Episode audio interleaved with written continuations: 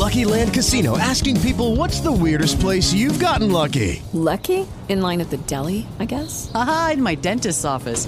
More than once, actually. Do I have to say? Yes, you do. In the car before my kids' P T A meeting. Really? Yes. Excuse me, what's the weirdest place you've gotten lucky? I never win and tell. Well, there you have it. You can get lucky anywhere, playing at Lucky Land Slots dot com. Play for free right now. Are you feeling lucky? No purchase necessary. Void where prohibited by law. eighteen plus. Terms and conditions apply. See website for details.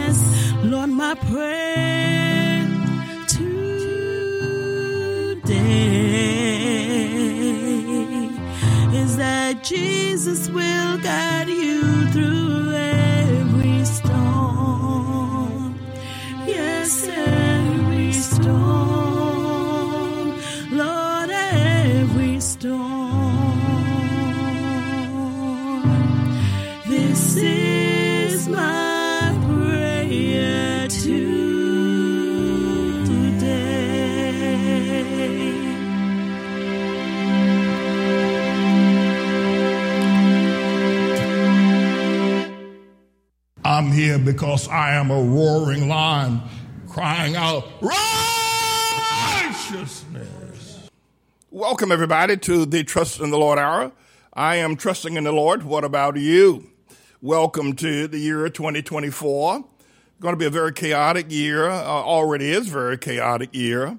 We're in the tribulation. Um, one of the things that the world does not want to acknowledge and give respect to is the prophecy of the Lord Jesus Christ. And I think that probably every false prophet, every false preacher, every politician, and and others, every wealthy person and every person of this world, the last thing, now listen to me, the last thing they want to acknowledge is that we are in the tribulation. You'll remember the Southern Baptists, who at least acknowledged the prophecy of the tribulation, tried to get out of it by coming up with a theology called pre-tribulation and the rapture, that they would be raptured out of the earth before Jesus dropped the hammer on everybody else. It would be like, like Almighty God would have raptured Noah out of the earth before he started the water to run. There was no need for Noah to build an ark. If you listen to the Southern Baptists, uh, Noah, what God would have done with Noah, if you listen to the Southern Baptists, and they're all wrong, by the way, and I don't hate them, but God would have raptured Noah out of the earth, Noah, his three sons, his three daughter-in-laws, and Missus Noah, before he started the water to run. But no, that ain't how God did it then, and ain't how he going to do it now or how he's doing it now. But if you listen to the Southern Baptists, who at the very least, you have to give them credit for acknowledging that Jesus gave one of the greatest prophecies of the universe, and that would be the fact that he's going to destroy creation and start all over again with a new heaven and a new earth. It's all right there in your Bible, and everybody knows it. But what the Southern Baptists have done, they said, well, God's going to take us up out of the tribulation. We're not going to go through it. No, Noah went through the rain like everybody else. It was raining on that boat, and the boat got wet. Noah got wet. et cetera. Noah couldn't go and get any fresh watermelon, any fresh cucumbers, any fresh peaches, or any of that stuff if he didn't load it on the ark without a refrigerator. There was no refrigerator on that ark. So Noah, for forty days, or longer than that, because they had to wait for the waters to assuage. The rain stopped for after forty days, but it took several days for the ra- for the waters to assuage. And finally, Noah sent one of them doves out. The dove went out, and the dove was able to get a leaf off of one of the trees. And Noah realized that the water was assuaging, and a few days later, he was able to land that ark and get off that boat. It probably been on there maybe more than forty days for sure. Maybe two, a couple of hundred days it'd been on that ark. And that's how God is going to send us through the tribulation. Right now, I'm a member of the elect. I'm in the, I'm in the prophecy of ATLAH. Now, listen to me very carefully, because right now, this is where you're going to get off the road. You say, oh, Pastor Manny, you're teaching good. But once I say ATLAH, all of a sudden, here comes that old jealous devil in you. Here comes that old denominational devil. Here he comes. He bump. He jumps right up. The moment I say ATLAH and that the Lord Jesus Christ is going to return, that God has sent me here to prophesy a land so clean you can take off your shoes and walk barefoot, that's when that old jealous devil, that's when that old de- de- de- denominational devil, that's when that old prosperity devil, that's when that old black devil, that's when that old white devil, that's when that devil jumps up straight up and down. The moment I say ATLAH or righteousness, either one will call that devil to go crazy. But no, we're going to go through the tribulation just like Noah went through the flood. Yet Noah went through it and couldn't get any fresh watermelon, any fresh peaches, and all the cattle were dead. Noah went through it, and you're going to go, we are going through it now. But let me get back to the fact that one of the things that you'll notice about the world, and you'll know that they're in the world. The Bible says anyone who denies that Jesus Christ has come in the flesh is an antichrist. And it doesn't matter. A little child can be an antichrist. They say, well, a little Muslim, a Muslim boy, twelve years old, say, well, no, Jesus wasn't God. He didn't come in the flesh. Well, he's an antichrist. A lot of people try to find people with horns to make them the antichrist. But no, listen, the one thing that the world will not, you will not hear the world say is that we're in the tribulation. The greatest prophecy that was ever given uh, is the greatest, if you will, denial ever given. The greatest prophecy, and the, the world denies that we're in the tribulation. The world denies it up and down Main Street. The world denies every politician, every false prophet and preacher, every false church member, every hypocrite, every liar, and every deceiver that sit in a pew or work behind a desk are denying that we are in the tribulation, but we're in it. No, we're in it. There ain't no doubt about it. We are in it. And so I'm here to state. But again, uh, one more time, and I don't hate the Southern Baptists, but they tried to get out of it. If you let the Southern Baptist theology run, they would have taken Noah out of the earth before the tribulation happened, before the rain began to fall. If you let the Southern Baptists, and they're all wrong, there are millions of them as wrong as two left shoes of Southern Baptists. If they ain't careful, they're going to all go to hell too. Southern Baptists talking about pre-tribulation left behind, one of the biggest lies that have ever been told on the greatest prophecy that have been told, pre-tribulation rapture. It's a lie. Not only that, but if you let the Southern Baptists have their way, let their th- theology run, they would have taken Elijah. When Elijah prophesied there wouldn't be rain in Samaria or in Israel for three years, God would have taken Elijah up to heaven and let him sit on a, a throne in heaven and eat lamb and drink wine or whatever it is, or water. And then once the drought was over, we we'll sent Elijah back to uh, Samaria. But that ain't what happened, and you know it ain't what that happened. God let Elijah go through the drought just like everybody else. Finally, Elijah, he was down at the brook Cherith. That dried up. The raven stopped bringing him meat. God sent him to a widow at Zarephath's house and told the widow at Zarephath, Zarephath that she would, if she would feed him first, God would provide. By the way, we're now in the season of the first fruit offering. And I want to talk to you about that. You need to be able to get yourself together, your first fruit offering. It is your first full one-week paycheck. Not if you get paid on a monthly basis. It's not the monthly paycheck. It's the first full week paycheck. If you get paid fifteen hundred dollars a week or seven hundred dollars a week, um, that includes your gross, not your net. You give that seven hundred dollars gross to the um, to the Lord for the first fruit offering. Or if it's fifteen hundred dollars a week, which is your gross, you give that to the Lord. It's called the first fruit offering. Now, Elijah told the woman, the widow at Zarephath, feed me first, and because she only had a little meal and a barrel and a little oil and a cruise, and she was getting ready to eat it, she and her son, and die. But the prophet told her to feed me first, the first fruit, if you will.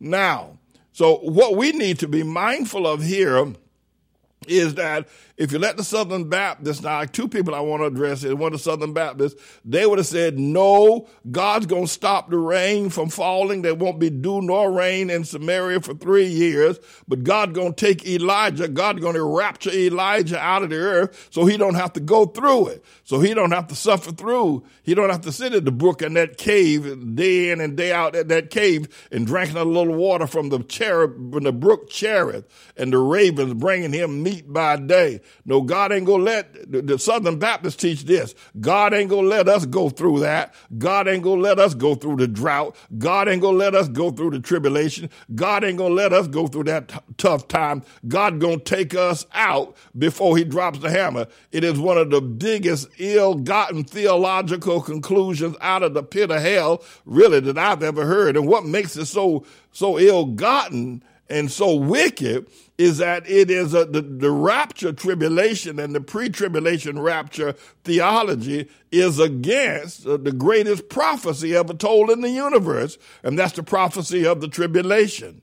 And so the Southern Baptists, you don't the hell is going to be hell is going to have more Southern Baptists than are going to have Muslims.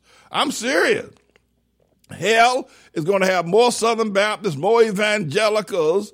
Uh, then they'll have Muslims in hell because of that one particular theology. Now, there are going to be a lot of other people in there. The apostolics are going to be in there for baptized in the name of Jesus only and, uh, and, and not worshiping on the Sabbath. In fact, you might have more, if you look at this, if you're, if you're willing to be open-minded, I don't know if you will be, if you're willing to be open-minded, Uh, hell may have more so-called Christians than it will Muslims. And let me tell you why.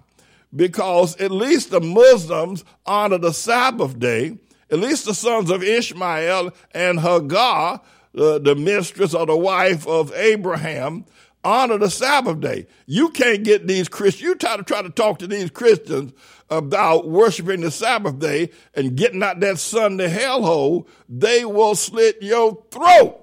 They, I mean, you talk, you talking about getting, I mean, I, you talking about some people hook, line, and sinker on absolute blasphemy against the Sabbath day. You can't get these Christians. You better not talk to these Christians about, uh, about the Sabbath day. So you may have more people in hell that are Christians than you will Muslims. Now chew on that for, for a moment. And, and you have the other thing about Christians, they like to eat them pork chops. But here, here's the thing, that the one thing, if you look around your world today, the one thing that you will discover is that nobody is talking about the tribulation. And everybody's talking about how wonderful everything is going to be, how we're going to save the planet from global warming, and how A I is going to be able to heal heart attacks and dementia and all that they're talking about. Nobody's talking about it. Nobody's talking about the tribulation. Nobody's talking about it.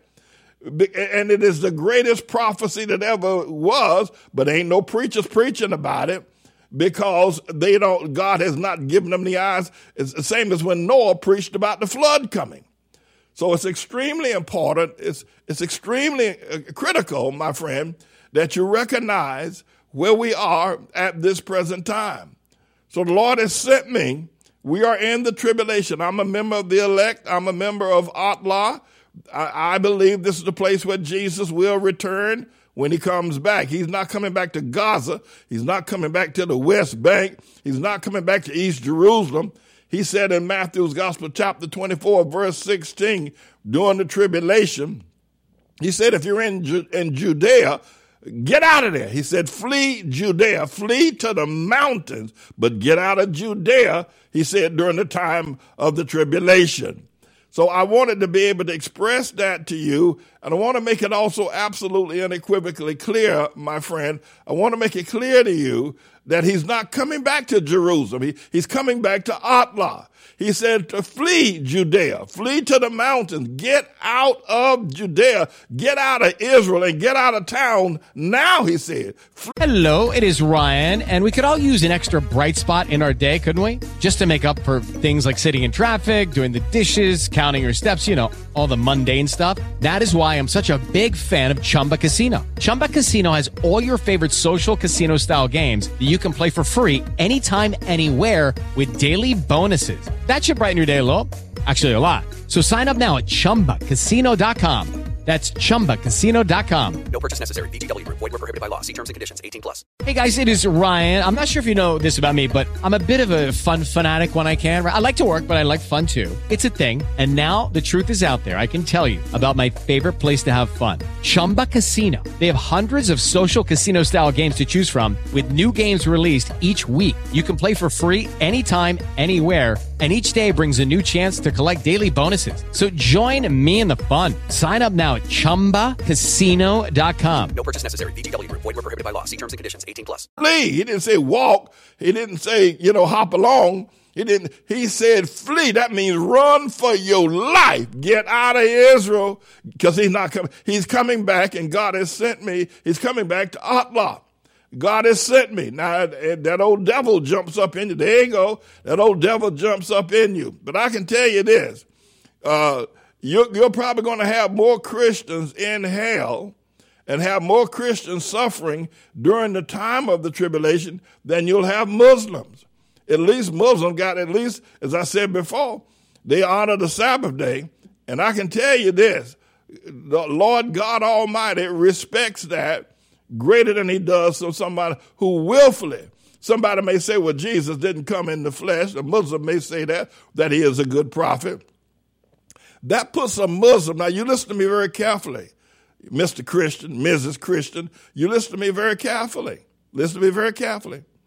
The fact that the Muslim will worship on the Sabbath, that they will keep the Sabbath. They will start on Friday evening just before sundown, and they will keep the Sabbath till Saturday evening on sundown. The Lord loves that.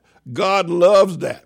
God, God does not turn away anybody who comes to him and said, let God rest on the Sabbath. God loves that, that the Muslims do it. God loves it. Now, the Muslims got it all wrong. There ain't no Allah, I can tell you that right now, that, that don't exist.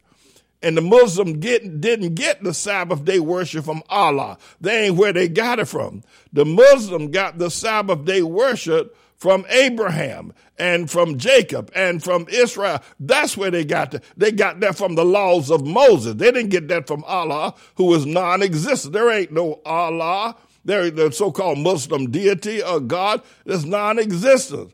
But they got the Sabbath from the laws of Moses. Let me say this to you. Let me say this to you, that there'll be more Muslims in heaven and more Christians in hell, because at the very least, the Muslims say, well, we're going to honor God on the Sabbath day. And uh, Jesus, we think he was a holy prophet, and uh, they'll give him that much. Well, that's more than what Christians do. I'm going to tell you something. You can't talk to these Christians about the Sabbath day. You want to see some people go stark raving crazy. Talk to them about the Sabbath day. Talk to them about giving up that Sunday, and you're going to see somebody who's ready to call on the devil himself to get you out their house when you tell them that they're going in that Sunday church don't mean a thing. In fact, it is abstract evil going in that church on Sunday. So the one thing that, that is least being talked about right now is this, this, the tribulation and preparing a place for the Lord Jesus Christ to return to. Now, what I'm going to do, I'm going to take a bit of a break and uh, let you witness our breakfast program, and I may even have Honor sing for us for just a moment. I got to have his videographer uh, that did Honor's Little David song. I think I'm going to need some photos of Honor in that Little David uh, vi- videography. So we might have to redo the videography. And Sister Psalms, if you're listening, uh, we're going to, Honor did finally put it together, Little David, but we're going to, I think we need to put some videography, some photos of Honor himself as Little David uh, in the song Little David. But I'm going to take a break. Now, hold on one thing. Here's how, remember this, that that Noah went through the flood. God didn't take him up to heaven until all the waters assuaged. Noah went through the flood. He couldn't pick no fruit. He couldn't get no fresh corn. He couldn't get no fresh lambs or sucklings. He couldn't get any of that. Noah had to go through a very restricted diet, a tight time on that boat while that uh, flood waters ran and rained for forty days and forty nights. And then it may have taken another one hundred twenty days before the waters assuaged and Noah could get off that boat and give up his sea legs. God didn't take him out. So these Southern Baptists running around here, first of all, they all, they got this this Sunday devil. I mean, they, they're worse than a crackhead on that Sunday devil. We, and, and the evangelicals as well. So first got that Sunday devil. And then the other thing is they got this pre-tribulation uh, lie that uh, God's going to take, God's going to take them out. He didn't take Noah out, but they're going to take them out. And then, then there's Elijah with the no, no dew nor rain in Samaria for three years. God didn't take Elijah out. Elijah had to go hide in a cave for, for years and drink water from the brook Cherith. God didn't take him out. And let me tell you this, God ain't taking one of them Southern Baptists. In fact, God, I don't think God would allow a Southern Baptist with them Sunday worship. I don't think God would allow any Sunday. Now, this is from my heart, my brother and my sister.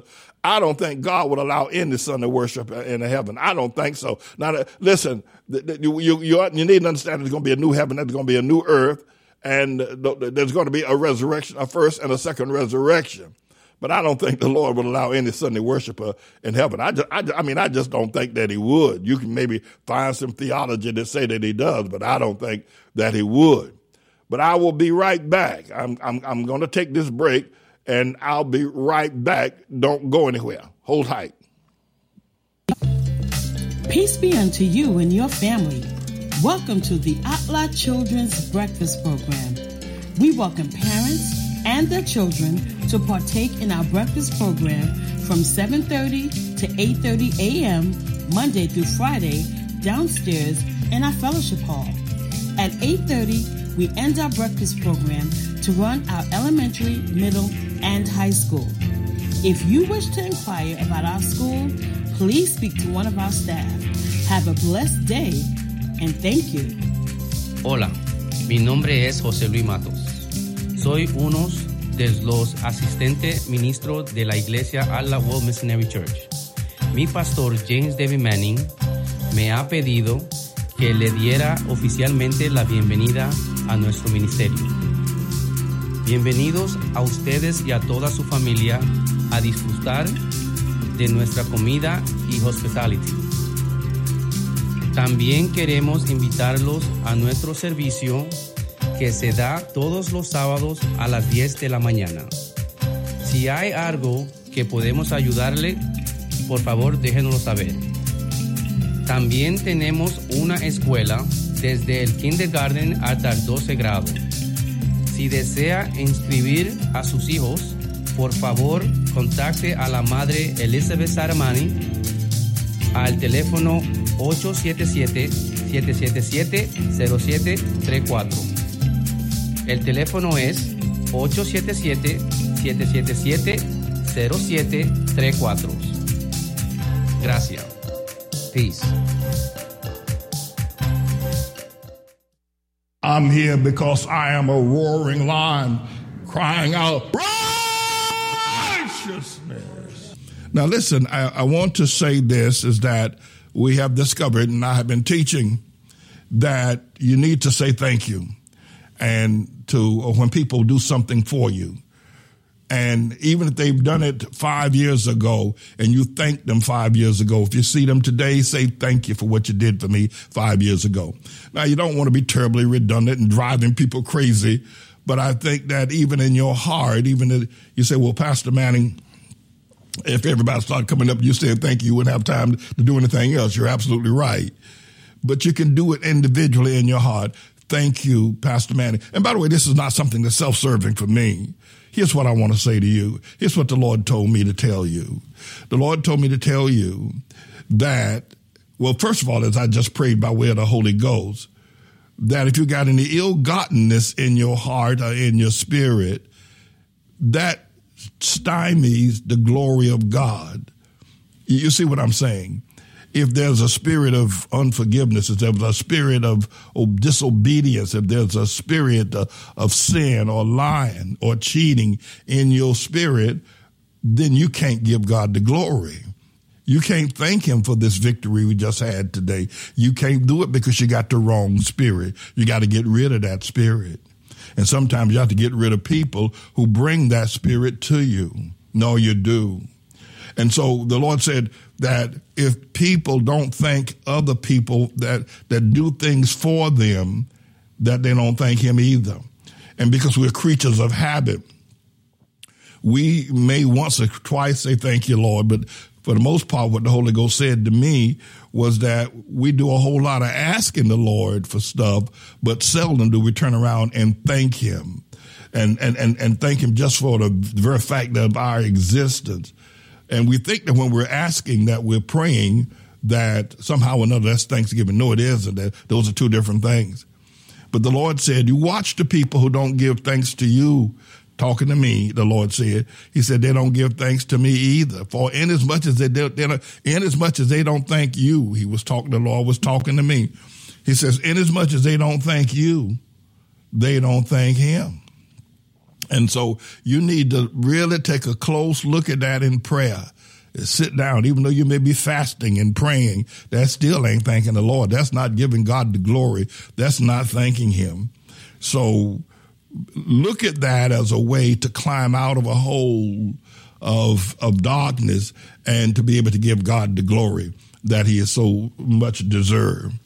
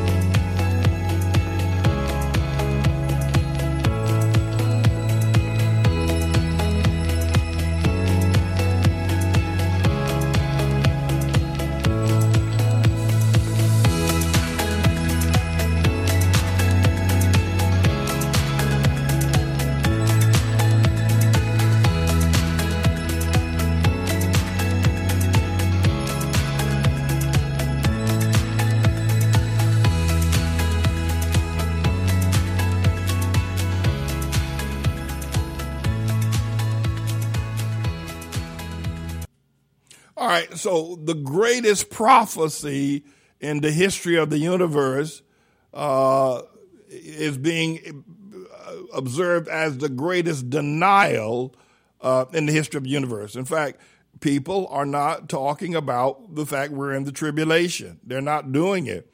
Uh, it is the greatest prophecy given by the greatest prophet. Well, Jesus was more than a prophet. He was the Son of God, obviously, but The, that great prophecy is being denied by theologians, by philosophers, by business people, by politicians, by kings, by potentates, and by church goers and pew, uh, pew warmers. Everywhere you look, nobody's talking about the tribulation. Everybody's talking about Joel Osteen, who's got a, probably a better following of people on tomorrow's going to be your best day. You're going to have your best day, your best year, rather than what Jesus said, you're going to go through hell. Jesus said wars and rumors of war and all hell's going to break loose with famines and earthquakes. But Joel Osteen says you're going to have your best day. So you can see the contrast.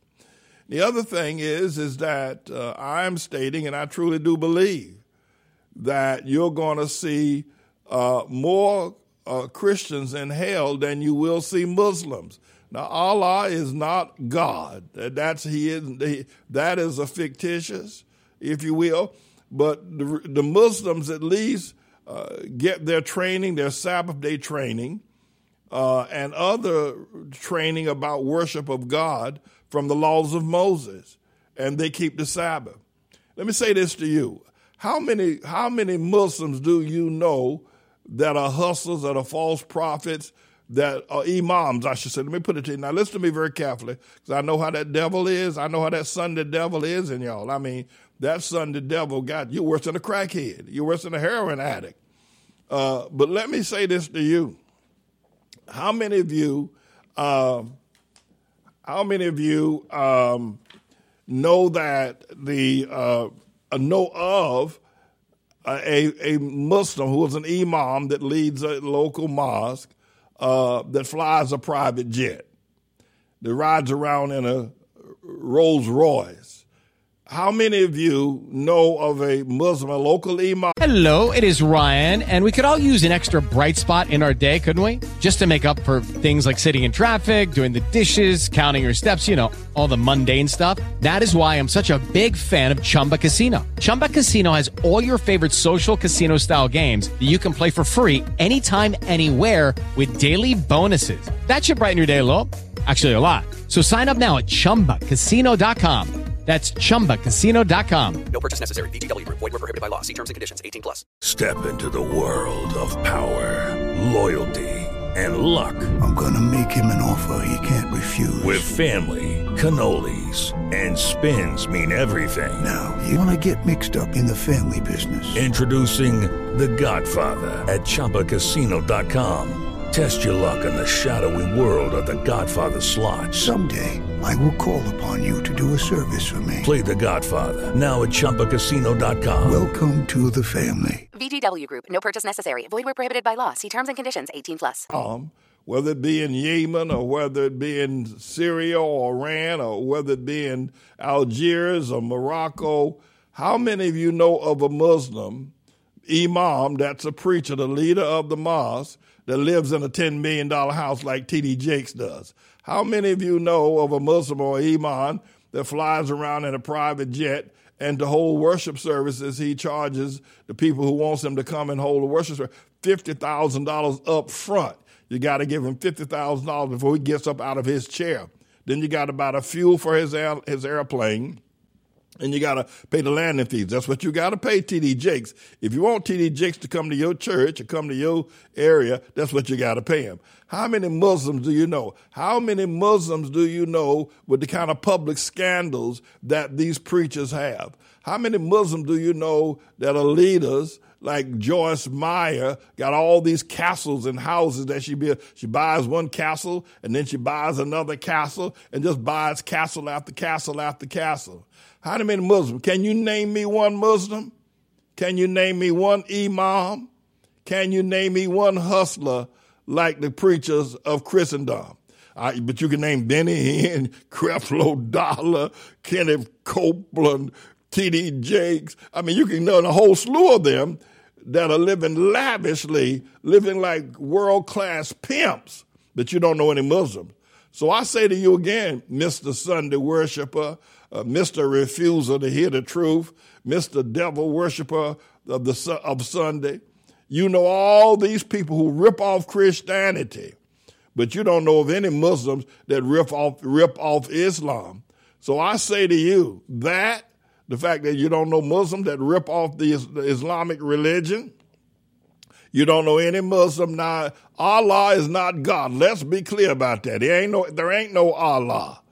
The, what they follow, what Muslims follow are the teachings of Moses. That's what they follow.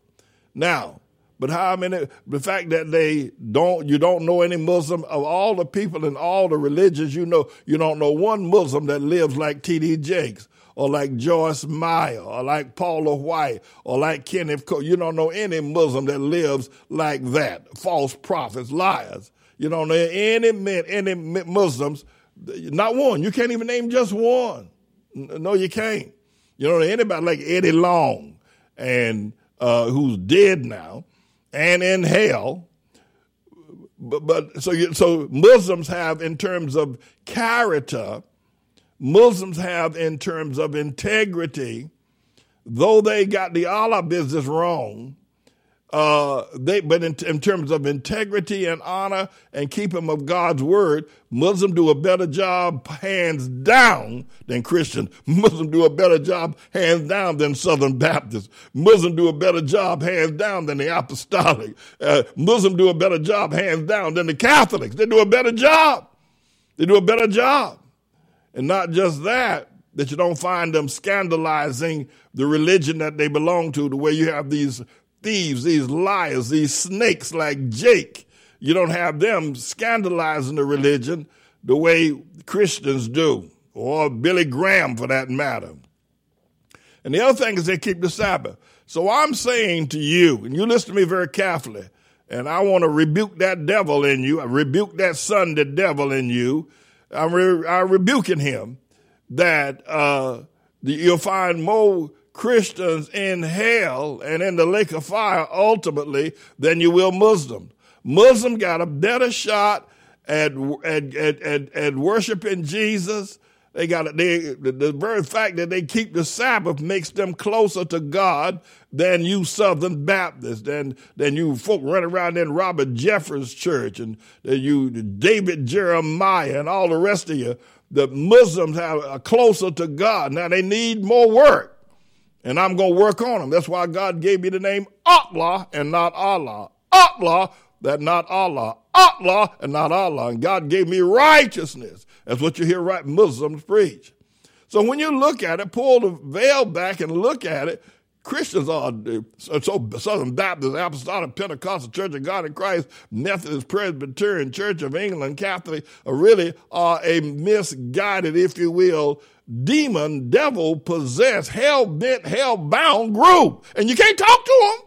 You can't, you better not try to tell these Christians about the Sabbath day. You can't talk to them. You can't talk to them. No, you can't.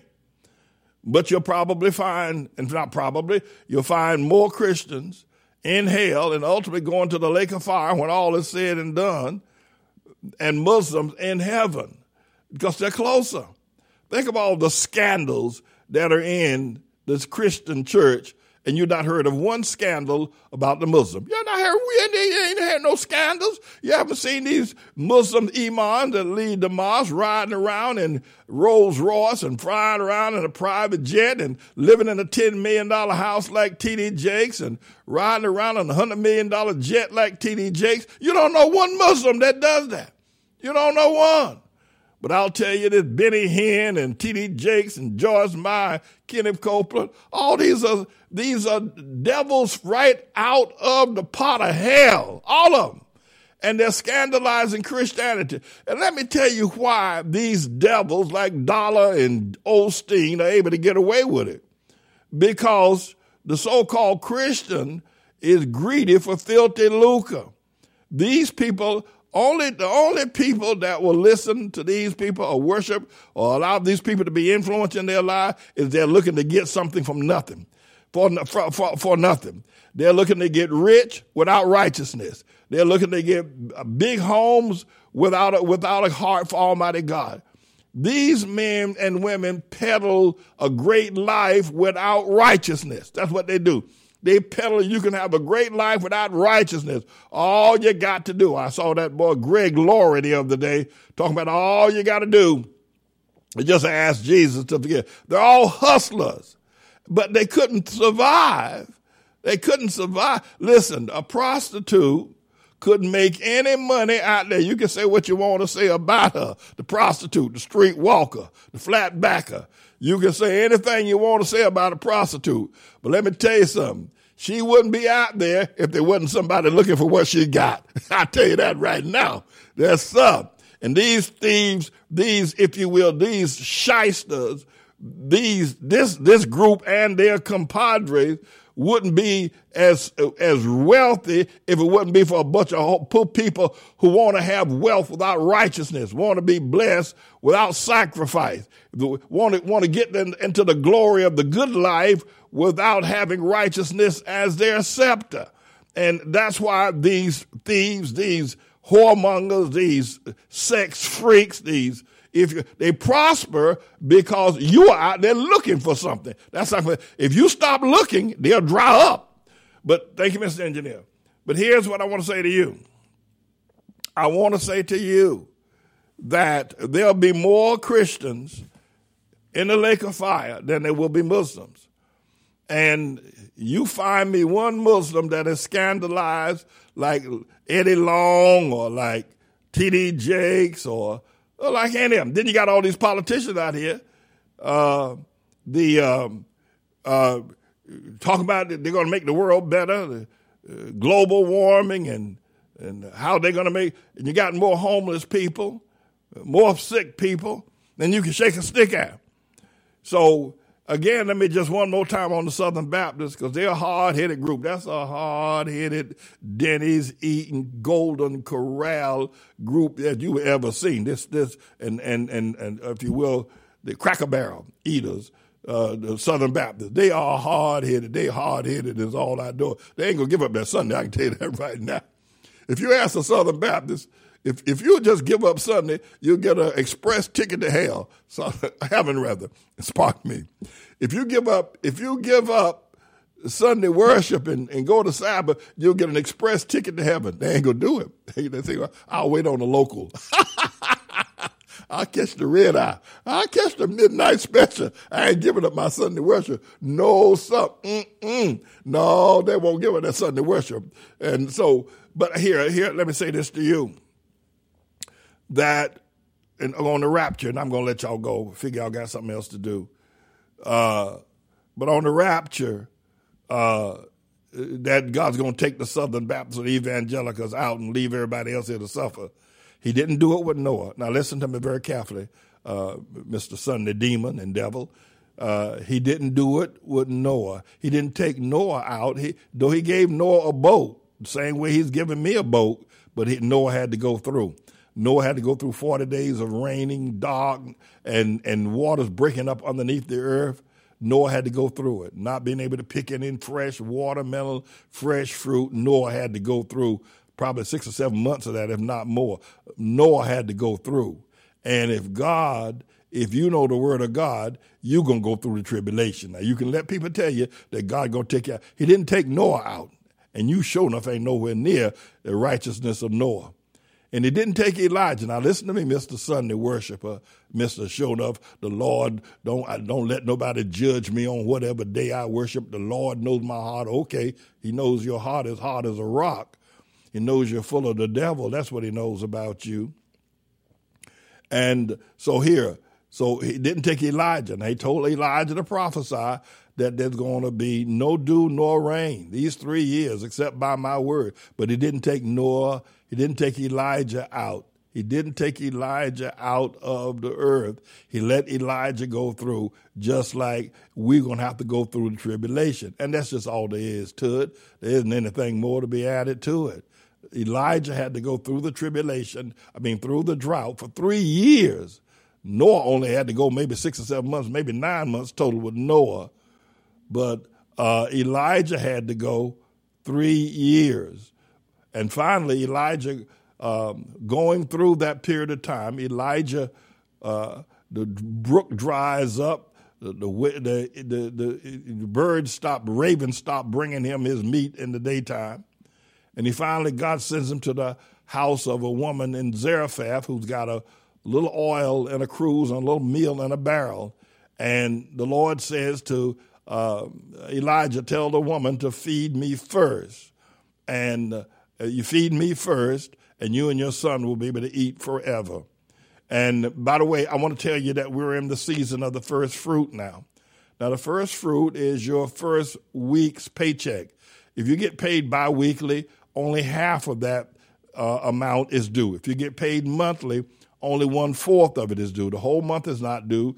Two weeks is not due. It's just the first week of your paycheck. Now, how do you give it? Well, let's say you earn fifteen hundred dollars a week gross. Your net may be eleven hundred dollars. Uh, you are to give fifteen hundred dollars to the Lord, because what you give to the government in taxes, that's between you and the government. Your paycheck is fifteen hundred dollars, not eleven hundred dollars. You give three or four hundred dollars to the government. Well, that's you and the government's business. But in terms of what your full paycheck is, your paycheck is fifteen hundred. That's what you give, and it's due right now. Uh, the first of the year, the first of the month, the first paycheck. It's the first fruit. Now you have to understand how critical and important the first fruit is. Uh, the Bible says the widow of Zarephath uh, fed Elijah first. And uh, once she fed Elijah, her meal and her barrel never ran out, and the cruise and her oil never dried up, and she and her son were able to eat, live and eat uh, for years off of just giving to the prophet of God, Elijah, the first fruit. The first fruit, the first trees on planet Earth fell, the first fruit fell to the ground. It belonged to the Lord. The first fruit belongs to the Lord. The first trees, the first pear tree on planet Earth, the first apple tree, that first fruit belongs to the Lord. The firstborn that opens a woman's womb belongs to the Lord. The firstborn that opens a cattle's womb belongs to the Lord. The first fruit, it is a creation principle. Built in that principle is the same power that sustains the sun to give light. Built in that first fruit principle is the power to sustain forever. You give the first fruit, God will bless you from that point forward. It's his word. It is not a promise. It is not a hocus pocus. It's just God's word. So now, so the first fruit is due. If you've never done it, join the first fruit group of giving the first to the Lord, and then you can sit down and enjoy the rest of your life. Always keep the first fruit, and then after that, you'll give the Lord the tithe.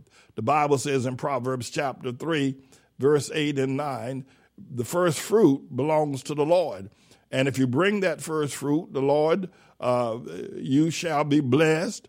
Your house shall be blessed. Um, the work of your hands shall be blessed. Mister Engineer, bring up that Proverbs verse so everyone can see it regarding uh, the first.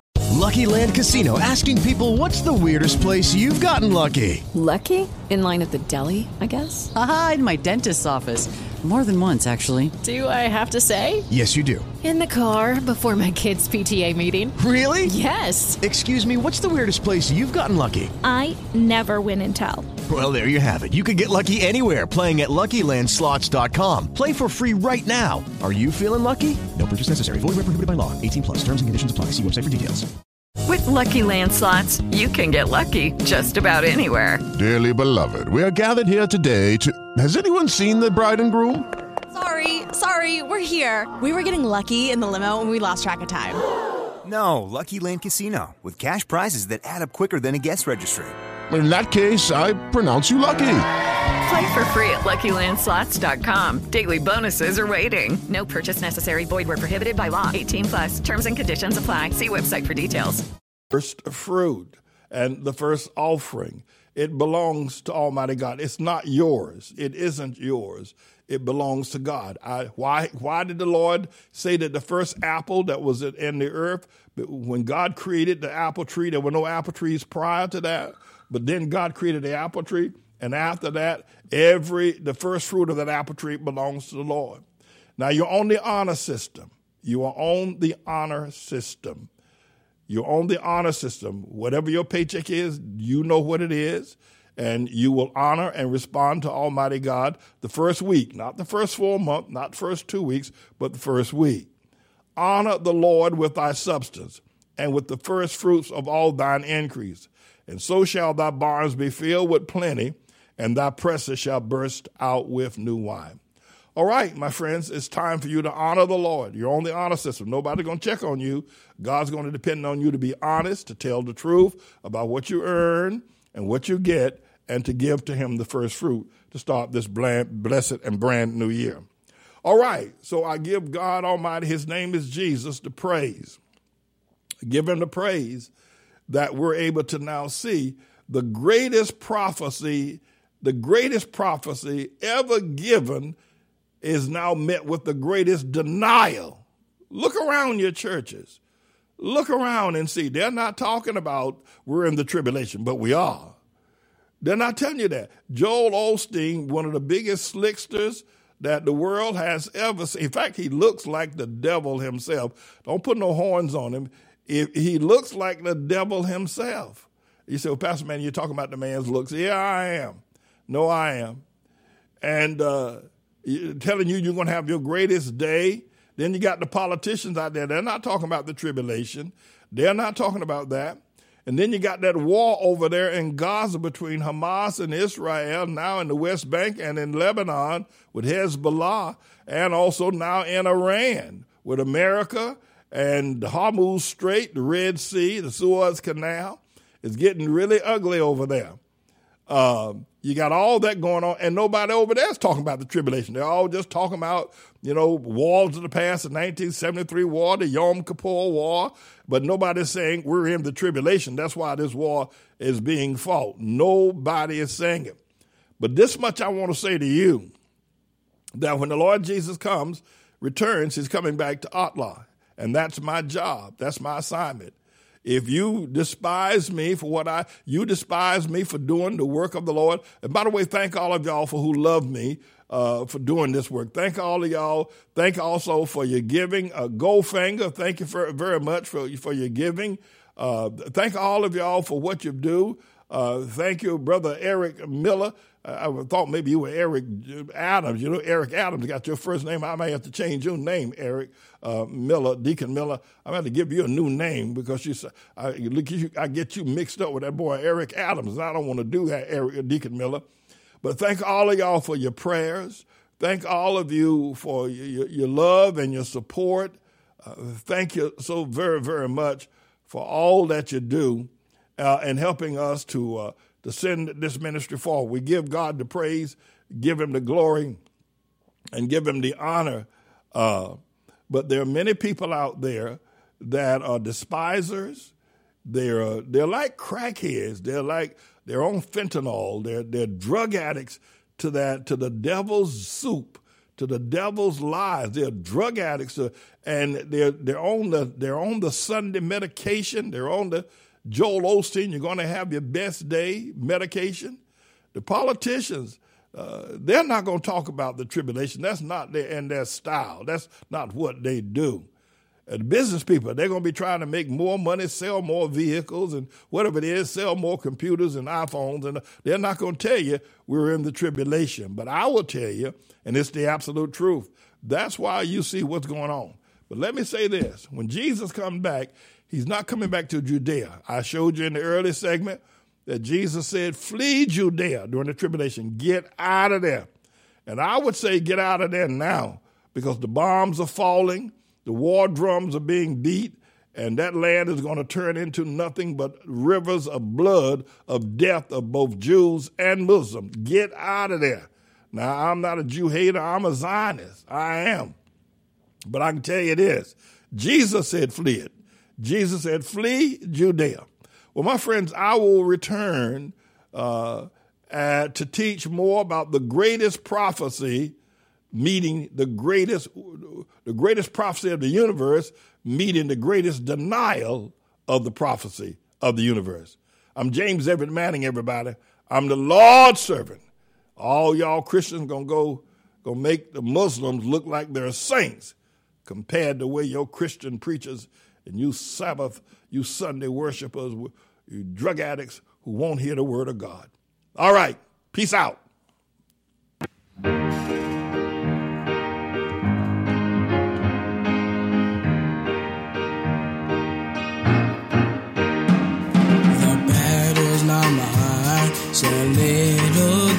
repeated, Lord, it's done. I'm in your favor, I'm giving it all to you. I know not what to do. I'm so glad you let me see that you're really all that I need. For the battle's not mine, I give it to you, Lord, it's thine. Little David, oh so small, Goliath, oh so tall, odds were just too high for little David. So he shook off all his load, with the power of God he was clothed. He said the battle's not mine, I give it to you, Lord, it's thine. Now little David, unafraid, before the giant he stood that day. It seems to be the end, for the mighty giants are sent, just like the lion and bear he slew. Oh, Goliath shall come down too, for the battle's not mine, I give it to you, Lord, it's thine.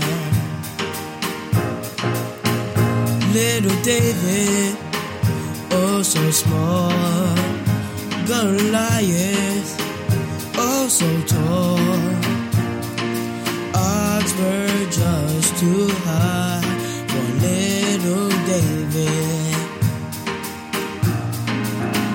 So he shook off all his load, with the power of God he was clothed. He said the battle's not mine. He said the battle's not mine. He said the battle's not mine. I give it to you, Lord, it's thine.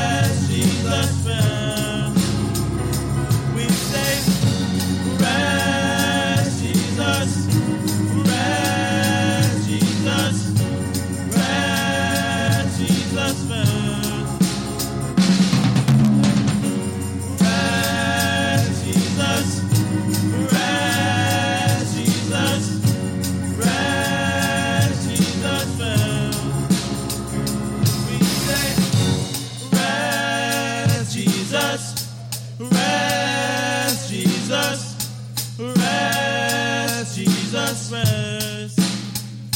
We said, rest, Jesus. Rest, Jesus. Rest, Jesus. Rest, Jesus. Rest, Jesus. Rest,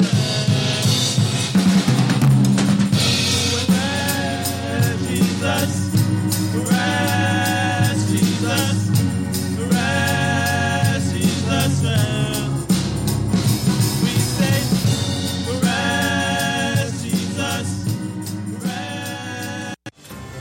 Coming to you live from New York City, it's the Manning Report with your host, Doctor James David Manning, the news behind the headlines.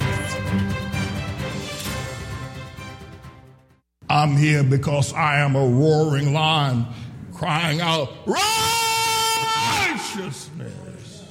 I have to tell you, I do like that new intro. That is so classy. The Manning Report with the world spinning all kind of look like Saturn, uh, the planet Saturn. Would all- okay, round two. Name something that's not boring. A laundry? Ooh, a book club. Computer solitaire, huh? Ah, oh, sorry, we were looking for Chumba Casino. That's right, Chumba Casino dot com has over one hundred casino-style games. Join today and play for free for your chance to redeem some serious prizes. Chumba Casino dot com. No purchase necessary. Void where prohibited by law. eighteen plus terms and conditions apply. See website for details. Step into the world of power, loyalty, and luck. I'm going to make him an offer he can't refuse. With family, cannolis, and spins mean everything. Now, you want to get mixed up in the family business. Introducing The Godfather at Chumba Casino dot com. Test your luck in the shadowy world of The Godfather slot. Someday, I will call upon you to do a service for me. Play The Godfather, now at Chumba Casino dot com. Welcome to the family. V G W Group, no purchase necessary. Void where prohibited by law. See terms and conditions, eighteen plus. All those rings around it. Just a beautiful job that our media staff has done in terms of giving us a new look for the brand new year. Here, I, I want to, I, I, I mainly this segment has been the segment that really that launched the ministry Uh, oh, fifteen years ago, the Manning Report, giving uh, news reports, especially news behind the headlines and things that others would not want to say. And so we don't necessarily, uh, you know, we have a segment, a separate segment we do for uh, th- those who are believers of the Lord Jesus Christ and the Word of God. But what I want to start the broadcast off with today is Uh, it's not necessarily religious news. It's about religion and religious people, not necessarily saved or godly people or righteous people, just religious. And there are a couple of things I want to say to pastors who have uh, now looking at what is happening with T D Jakes, what happened with Eddie Long. Both Eddie Long, who died ten years ago, uh, got caught up in a homosexual scheme. I think ultimately died from AIDS, which I thought was a bit rare with all the medication that they have today.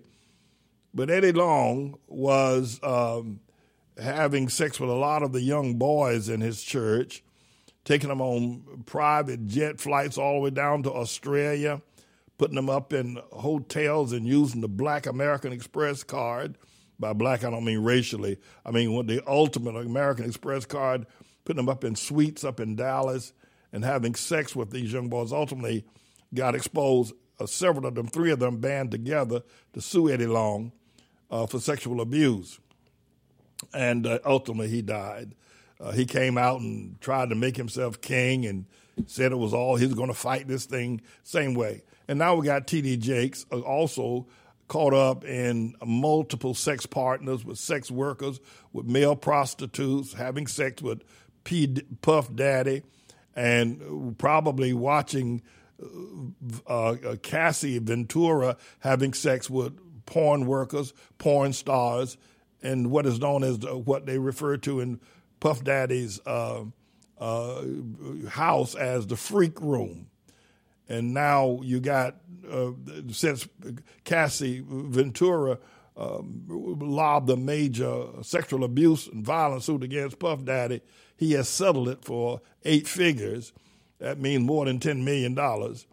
But uh, T D Jakes' name got caught up in the fouling as being a part of the freak room, going in and having uh, sex with multiple men, multiple women, um, T D Jakes, the bishop of the Potter's House in Dallas.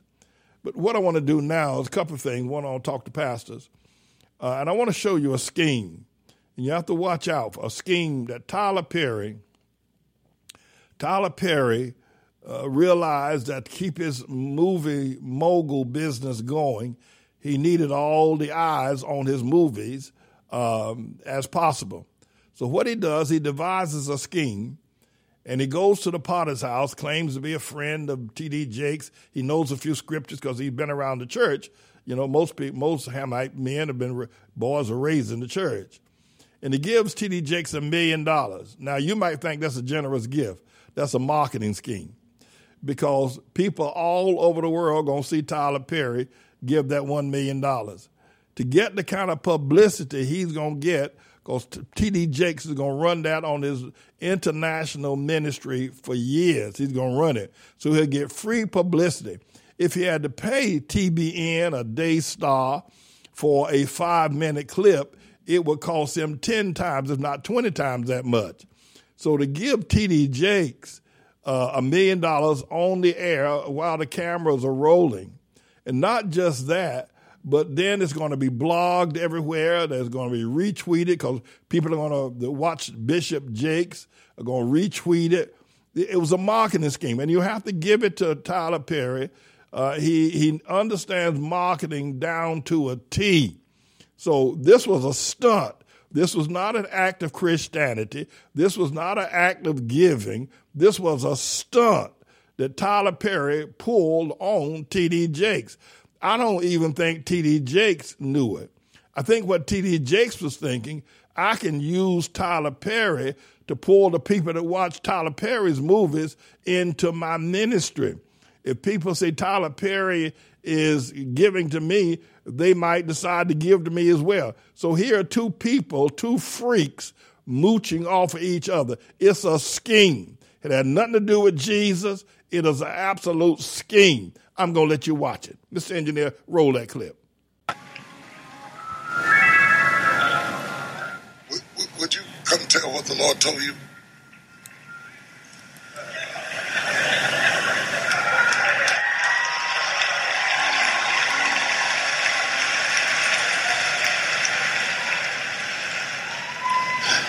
Um, God bless you. It's caught me a little off guard, Bishop. A, a, a couple of, uh, what was it, three or four days ago? Three or four days ago, I, I called. I was at Manpower. And um, being blessed.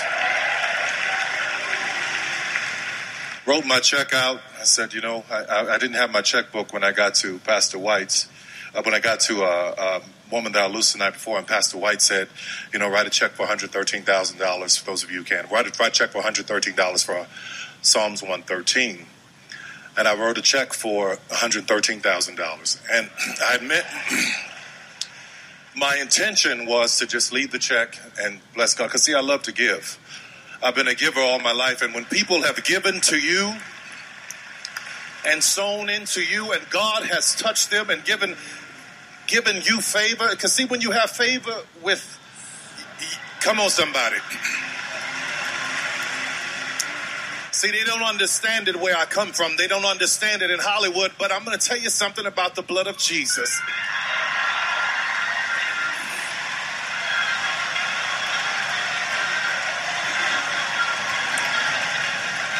All of my life, you know, my mother, she didn't have much to give me. She didn't have millions of dollars. She didn't have some legacy, but she had Jesus. And she taught me about that God. So I didn't even know that he was he was trying to build this youth center. I didn't even know it, but I know how important the youth are. So we were sitting in the service, and I leaned up toward him, and I said, I've just been touched to give a million dollars. So as...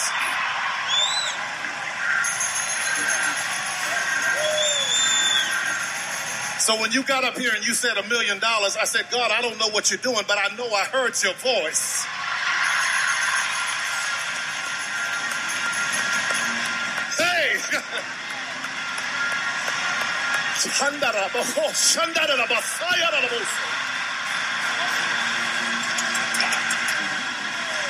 I'm going to tell you right now, when you hear the voice of God, you move. Don't Damn. worry about what nobody says to you. Don't worry about what it looks like. Don't worry about your enemy. Don't worry about your hater. He will bless you. He will lift you. He will give. Woo.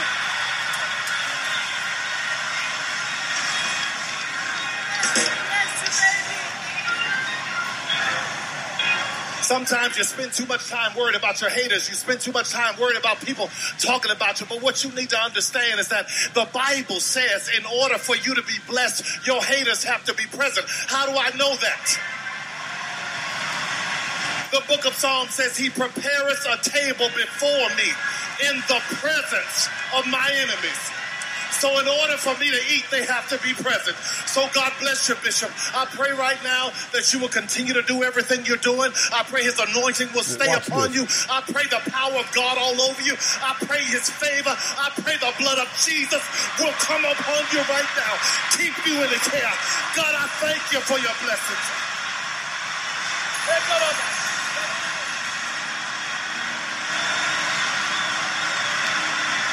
A million dollar shot. The million dollar twitch. Oh, that's good marketing. That's good business right there. Woo, woo. That is absolute best. Come on, that's good business. Come on, somebody. Come on, somebody. Come on now. Somebody's pushing that baby out. Pushing that baby out.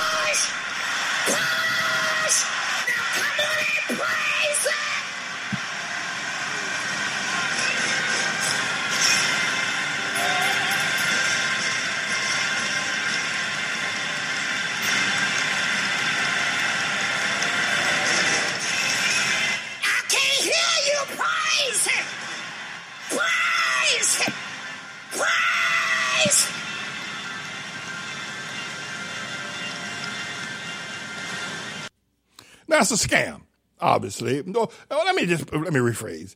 It, it's it's a marketing scheme. Tyler Perry is one of the wisest, if you will, movie makers. I mean, uh, in, in many ways, uh, in terms of if you want to make it the um, the, uh, the African American uh, uh, thing, he, in terms of you know what's that guy that makes the movie? Spike, Spike Lee. Spike Lee does movies. He's and. Uh, and, and but Tyler Perry is is is, is, is much f- further along in terms of production because Tyler Perry is a great marketing. He has not only movie making skills, uh, if you will, uh, he has marketing skills as as well. So Spike Lee and Tyler Perry, they're too well known. At any rate, this was just a marketing plan, um, and using the church uh, to get more members, to people to watch his movies, and he is going to get, and right now I broadcast it. I don't know how many people are watching now, but that was a brilliant screen by Tyler, a brilliant plan by Tyler Perry, because ultimately the video will be seen over and over and over and over and over again. And Tyler Perry was draw, if he had to pay for the kind of free publicity you know, that just going to T D. Jakes' church and having T D. Jakes run that over because T D. Jakes going, you know, look how the Lord has blessed me, giving me a million dollars. By the way, you know, I was expressing that uh, T D. Jakes has a, an insatiable appetite for sex. Um, and that's why he got hooked up with, with uh, Puff Daddy and, uh, and, and Puff Daddy's Freak Room. Uh, he has an insatiable appetite. I mean, uh, he could. I was watching a, a documentary about Little Richard. Uh, C N N was running uh, some time ago, and Little Richard said that after the concerts that everybody coming, men and women, everybody having sex with one another, lights out, nobody knows who's having sex. And Little Richard said, listen, I don't care who came, anybody who wanted to have sex with me, man or woman, whatever, I do it. I didn't even ask any question. We just wake up in the in the morning, eleven o'clock in the day, twelve o'clock in the day, everybody be naked on the floor, in the bed, in the bathroom. When little, that's what Little Richard said. Now, you can find it on a documentary that was done by C N N. Well, Puff Daddy does the same thing. He has these same kind of freak rooms. He has these same kind of free-for-all sex. Anybody have sex with anybody. And obviously, Puff Daddy and T D. Jakes were sexual partners, probably. They may have done it alone or done it in a group or whatever may have been the situation. I don't know if T D. Jakes had sex with Cassidy, or Cassie rather, Ventura. But here, here's what I want to want, want to say to you, that T D. Jakes has an enormous, uh, an enormous uh, sexual appetite. And he would interview men, uh, sex workers, porn stars. How long can you go before you release? Because he just wanted to go on and on. And the point here is that he got a million dollars from Tyler Perry, uh, but he has paid as much as twenty thousand dollars an hour to have sex with sex workers. It's important that that this information goes out.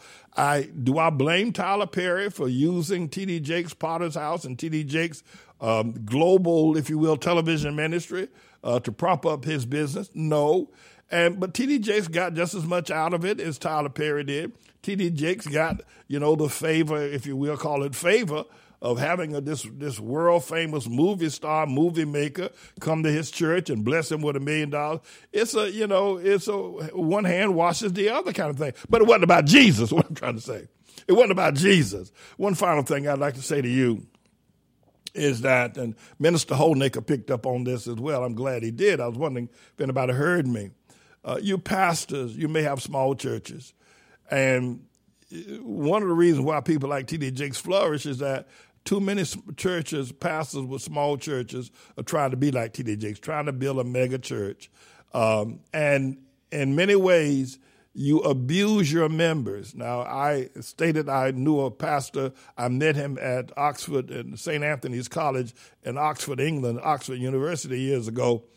And he said to me, he invited T D. Jakes to come to his church and preach. He said, but T D. Jakes wanted fifty thousand dollars up front and had to sign a contract. The pastor had to sign a contract. To get a man to come preach, you got to sign a contract. You got to give a certified check for fifty thousand dollars. You got to pay for the fuel for his private jet. Got to pay the landing fees, a total of seventy-five thousand dollars that he had to pay T D. Jakes before T D. Jakes would even get up out of his chair in Dallas to come to Los Angeles to preach. And this preacher had a small church, maybe one hundred members or so, and he fleeced them and fleeced them and fleeced them for the seventy-five thousand dollars. Gave it to T D. Jakes. T D. Jakes came, spent an hour there preaching, and got back on his private jet and went home. That's an abuse. Um, and there's too much of that going on. Pastors, be content with the people that God's given to you. Don't try to build. You don't have to have a mega church to be successful. You don't. I'm telling you. Uh, be content with what God, and, and stay away from these these these mega church place, places. It's about, I don't know that that anyone who goes to mega church goes there because of salvation. They go there because of the crowd. They go there because they can show off their uniforms. They go there because they can pick up business deals. I don't know anybody that goes there because of salvation. And if you come to the ATLAH church, you might hear me preach a sermon telling people to leave. Get out of here. Now, that ain't funny. Uh, but pastors, be content. But I, I just want to let you know, this was a great marketing scheme uh, by Tyler Perry and T D. Jakes. And one hand washed the other on this matter. And even I broadcast it.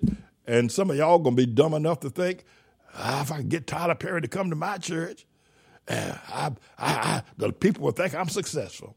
At any rate, everybody, I'm James David Manning. I'm the Lord's servant. I'm going to take a break, and I'll be back with more of these pastors and their fancy cars.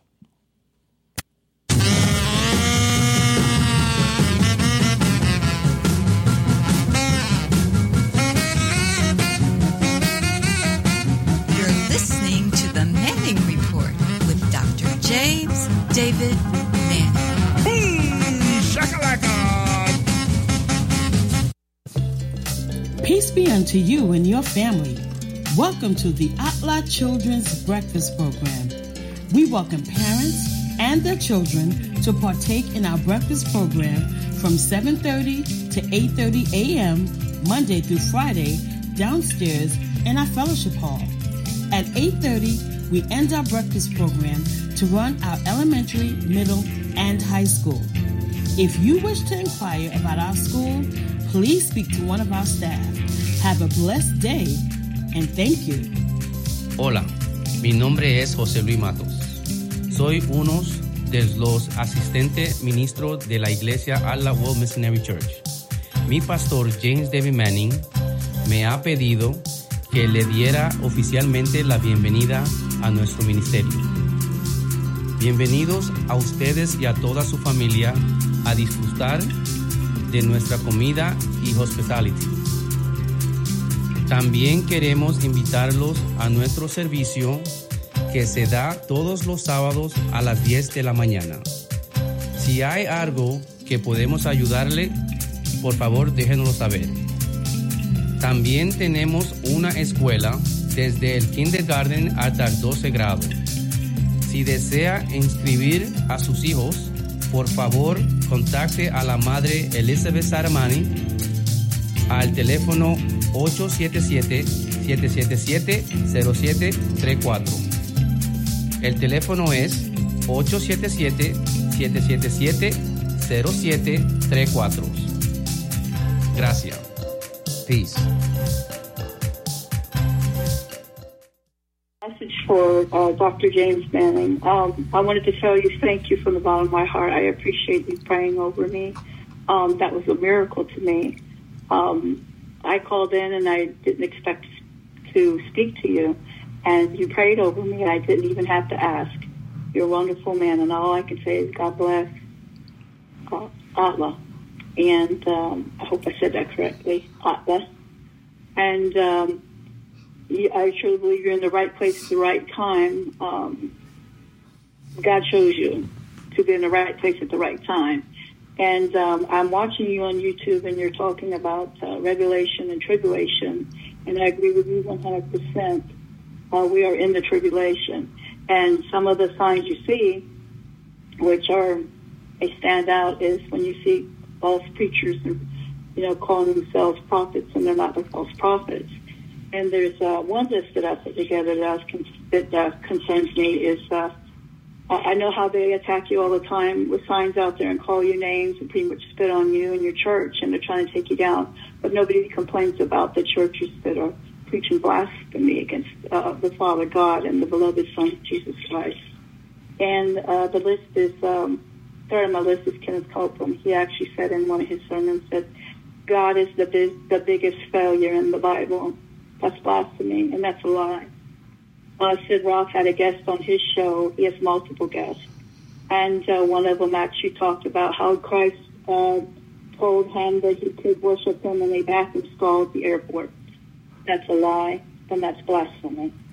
And then you have Joel Osteen's wife, Victoria, Victoria Osteen. Actually, in one of her sermons at church, she preached that uh, when you do good, don't do good uh, for God. Do good just for yourself. That's blasphemy. That's a lie. Um, we have Creflo Dollar. Creflo Dollar says that uh, in his sermon that we are gods, little g's, that we're gods. And he's trying to promote himself and the people to worship him uh, on God's level. And I believe that's what Satan did, and God I had him removed from heaven. Then you have um, Jesse Duplantis. Jesse Duplantis actually preached in the sermon that Jesse Duplantis actually said that God has asked him for his opinion.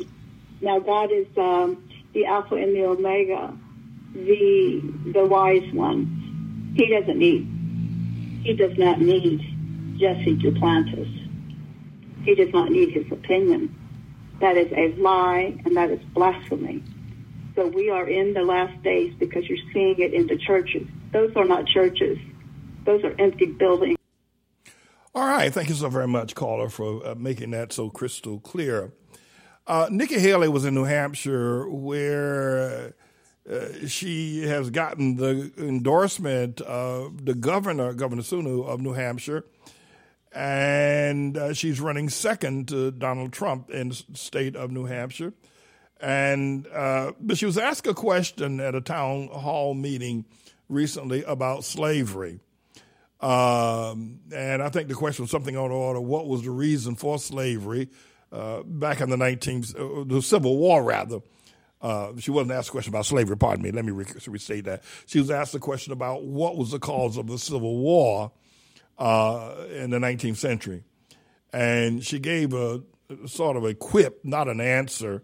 She knew what the answer was uh, because she had she was the governor of South Carolina. South Carolina, Palmetto State, was the first state that uh, withdrew or seceded, rather, from the Union.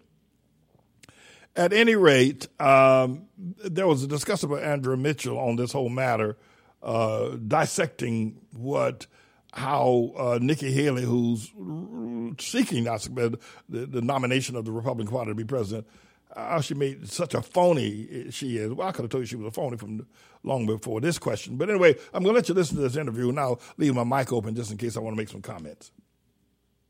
Most of the candidates aren't even in Iowa today. What do you expect in this final stretch as we've got two weeks to go?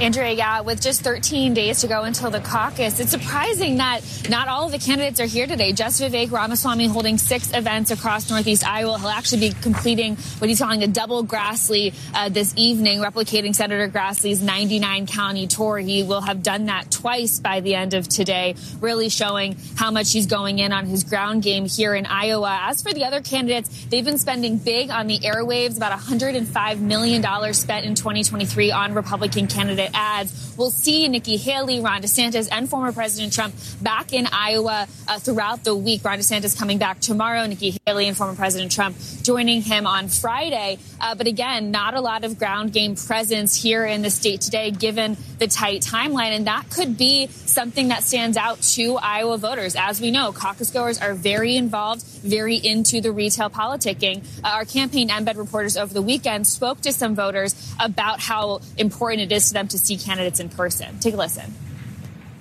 People refer to us as a flyover state, which, being an Iowan, I don't agree with that. But um, there's a lot of difference between city thinking and rural thinking. We want to see the people. We want to see the candidates just to reassure ourselves. And we take this seriously. So that's why they have to be here. It's safe to expect over the ne- by the end of this week and next week, it'll be a lot busier here in Iowa. Until then, the next time that Iowa voters can really do a stark compare, compare and contrast will be on the debate stage on January tenth next week. Both Nikki Haley and Ron DeSantis saying that they will participate as they have qualified for that. But Vivek Ramaswamy out this morning with a statement bashing C N N, saying that he's going to do his own live stream uh, event instead. President Trump also putting out some counter programming uh, with Fox News uh, on debate night as well. Vivek Ramaswamy, though, did not qualify, it's important to note, for the debate yet. And so it seems like he's trying to get out ahead uh, of that opportunity to appear before voters just days before the Iowa caucus, Andrea. Thank you, Maura Barrett. And Tim, let's talk about uh, the Wall Street Journal, who sums, sums up that sums up the state of the DeSantis campaign, saying that he's betting on Iowa to keep him afloat. Do you agree with that? Does he have to narrow that gap, at least be a strong second in Iowa? He absolutely has to narrow that gap. Uh, you know, there is not really any example, you know, on the Republican side, at least of, in history, of somebody failing in the first two states and then and then coming back to have a huge win. It has happened on the Democratic side. And and DeSantis has this absolutely massive gap. I, I think just for a little historical perspective, the biggest Republican Iowa caucus win ever was, was Bob Dole in eighty-eight, won by twelve points. But W won by ten points in ninety-nine. That was considered a landslide. Uh, DeSantis in that poll you just showed is losing by thirty-six points to Donald Trump. Uh, and so that's three times more than the biggest landslide in Iowa caucus history. So, uh, you know, he could outperform his polls. He could close the gap. Uh, but if what you're looking at right now, based on these numbers, if they are even close to what, what the actual numbers end up being on Iowa caucus night, you know, Donald Trump is going to have a historic Uh, landslide victory. And, and I don't know what the rationale would be for Ron DeSantis going forward, looking at a bunch of other states that are that are frankly less attuned to, you know, what what you would assume, you know, would be his base of support than Iowa is. And Steve Scalise has just endorsed Donald Trump. No big surprise there. But let's talk about Nikki Haley, who had momentum going, and then she uh, really stubbed her toe on this question in New Hampshire. about what was the cause of the Civil War. And she never mentioned slavery, and then tried to fix that, saying, well, of course it's slavery. That's, you know, an easy question, having said earlier that that was a hard question as to what the cause is. Uh, she's a Southerner who got a lot of credit for taking down, you know, the, the flag on the, at the state ca- capitol after the tragic uh, racist killing in Mother Emanuel Church. But is this a big issue for her in New Hampshire with independent voters who can cross over? Conceivably. I, well, I think you never want to gaffe on the slowest news week of the year. Um, so I think that was bad for her, and the answer was disastrous, and uh, it was a bad answer that she gave thirteen years ago. So she had, it's been taken over a decade. She still hasn't cleaned that up. Uh, very, what is an actual an easy question. And I think if you look at New Hampshire, you know, where, where she is hoping to appeal is to these independent and Democratic crossover voters, is to the softer Republicans. That's why New Hampshire, in theory, should be a better state for the non-Trump candidates, because more people can vote. And historically, we've seen more moderate candidates like John McCain, uh, et cetera, win in New Hampshire. And, and so with Chris Christie still in this race, you could see a lot of those I, voters. I, I think that, that what we're looking at is um, and good information about what's happening in Iowa. Uh, the fact that Bob Dole won it by twelve points, uh, the largest margin ever. Right now, Tribulation is running thirty-six points ahead of anybody. Uh, Ron DeSantis, three times as much as Bob Dole. That's interesting information. I think we ought to put that in focus. And as much as that, as well as that, you know, it, it, it, as far as anyone can see right now, even if Trump gets a conviction uh, with Judge Chuckin down in Washington, D C, Uh, he's still going to be the nominee for the Republican Party. I think what's probably worse, um, if he uh, gets convicted and has to go to jail before the election. But if he has, if he gets convicted and still can run, he'll win the presidency. I believe he can beat Joe Biden. I think that he will. Uh, but what I want to say about Nikki Haley is that she was asked a question about what was the cause of the Civil War, and she gave some off-the-cuff answer that really was as phony as a uh, three dollar bill. Because she didn't want to say slavery, uh, because many of the the MAGA people, you know, f- have a sense of uh, they're just tired of hearing people say they're guilty about slavery. Uh, the Trump voter, uh, it was about slavery. The Civil War was about slavery. It was a tragic war. Thousands of tens of thousands of people died in that war. Uh, it was one of the greatest divides in American history. Uh, the other thing is that uh, the, Nikki Haley may have thought for a second this questionnaire is going to lead her from slavery uh, as an ins- uh, as an insurrection against the American government, that the South rose up against the American government, succeeded, and then de- declared war on Fort Sumter there in South Carolina. So she may have been anticipating that that's where they were going to go with the question, and then further say, well, was not the insurrection of January sixth, and I call it the assault on the temple of democracy, was not the same as uh, the beginning of slavery, uh, beginning of the Civil War here in America. So she tried to obfuscate it. So there are a couple of things that were going on here, in case you've seen that picture, that that that, that video of her uh, blundering and having one of the biggest gaffes of her career. Uh, was that one was is that MAGA people realized that, yeah, the Civil War was very much involved in, uh, in, in not just the states' rights, but in the states' rights to have slaves. And they're tired of being beat up about that. I think they're, you know, they've had the civil rights marches. They've got Black Lives Matter. They've got all kind of black stuff, all kind of great society. And I, and I think, you know, they're just tired of being blamed for it. They, they, they say it's just time, move on. It's what, and so she doesn't want to offend the MAGA word, MAGA people about The civil, about slavery. But the other thing I said was equally as important. It was the fact that uh, she didn't know whether it would lead to Trump leading an insurrection, the same thing as the second Civil War in America. And we very well may have a second Civil War in America. Uh, you know, uh, and I don't want to stretch this, or nor do I want to Uh, lay prophetic uh, power to something that does not exist. But Jesus said there will be wars and rumors of wars. Right now, we are in the midst of uh, the drumbeats of a second Civil War in America. Uh, the MAGA people, you say, well, why do people support Trump? He's a liar. He's a coochie grabber. Uh, he's not a Southerner. He's not really a conservative. you know, why do they support him? They support him because he speaks what they want to hear.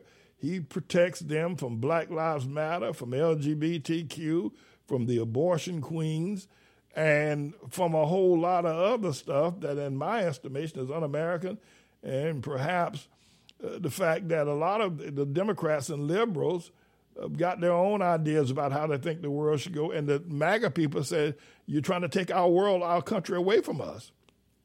And so if Trump will be the only one and will stand up for us, even though he might be all these things, we don't care about that. All we care about is him protecting us from you. And until Joe Biden and the liberals and the Democrats realize that, they're not going to be able to beat Trump uh, because there are a lot of people. There, there, there, there are more black people right now. Uh, I think Trump is up to about twenty-five percent of the whole black nation in America who are ready to vote for him, because you got a whole lot of black people who are sick and tired of Black Lives Matter, always running around blaming white folk for everything. They've never done anything. They're always mooching off the government. Black people are. They got the worst neighborhoods. They got the worst schools. They got the worst family structure. And all they do is blame white folk for everybody. Then you got the L G B T Q, want to come into church, want to take over the church, want to have marriages at the altar, man with man and woman with woman. And there are twenty-five percent of the black people that say, we had enough of this, this Democrat, liberal, John Kennedy, if you will, Joe Biden, Barack Obama. We've had enough of this filth. And so we're going to vote for Trump too.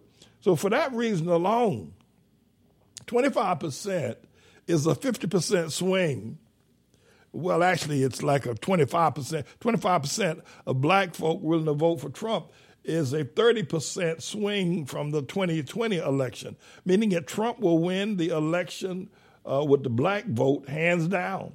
If twenty-five, and by the way, the twenty-five percent of these people who are sick and tired of the L G B T Q pushing and denying them their rights, like they're, what they're doing to me, de- denying them the right to believe the Bible, to preach the Bible. They're sick and tired of going on the job. You got to walk around on eggshells around the L G B T Q, around all the fairies and the sissies. You got to watch what you say. You can't do this. You can't do that. They'll jump all over you. They got the boss. They got the paycheck. They got everybody.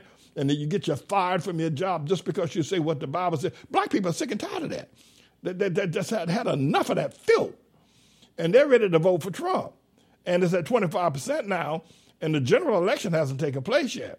When the general election takes place, that could be a thirty percent swing. Trump will win um, uh, the election in a landslide. Trump will win the election in a landslide um, uh, unless the, because of the black vote. Let me put it that way, because of the black vote.